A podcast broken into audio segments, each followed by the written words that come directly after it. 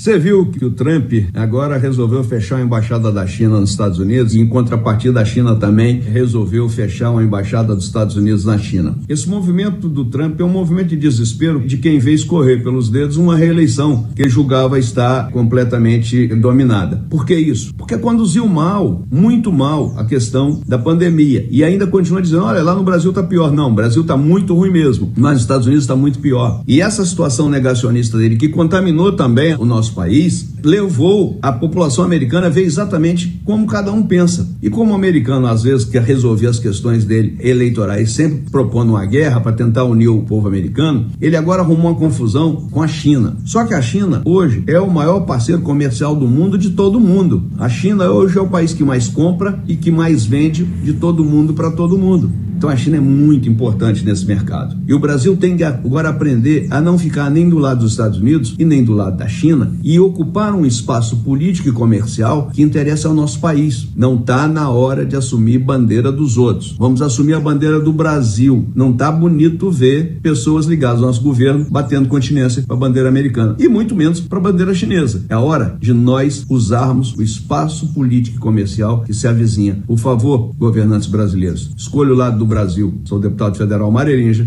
e estou aqui para quando você precisar.